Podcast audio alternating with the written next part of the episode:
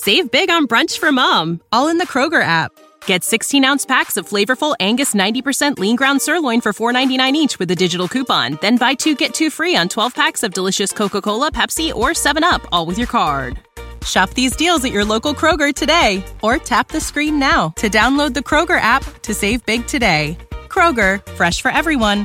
Prices and product availability subject to change. Restrictions apply. See site for details. This tea is piping hot.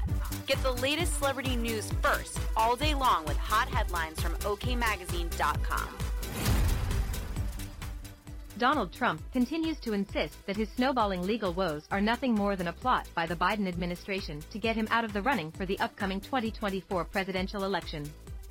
The embattled former POTUS, who was recently indicted on 37 counts for his alleged mishandling of classified materials, as well as being hit with 34 counts of falsifying business documents in relation to a supposed hush money payment made to Stormy Daniels, took to his Truth Social platform on Wednesday, June 28, to rage about alleged election interference attempts.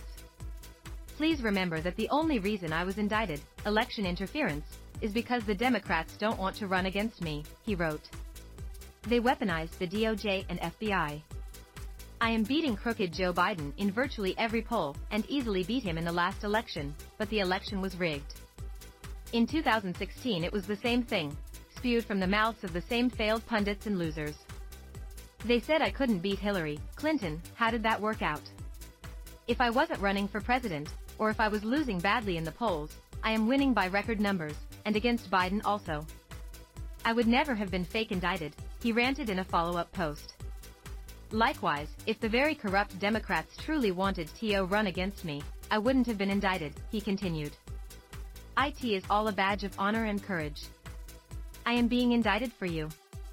The 77-year-old politician was arrested on Tuesday, June 13, in connection with an August 2022 raid on his Mar-a-Lago home in which federal investigators confiscated boxes filled with highly sensitive classified documents he'd been keeping at the lavish resort.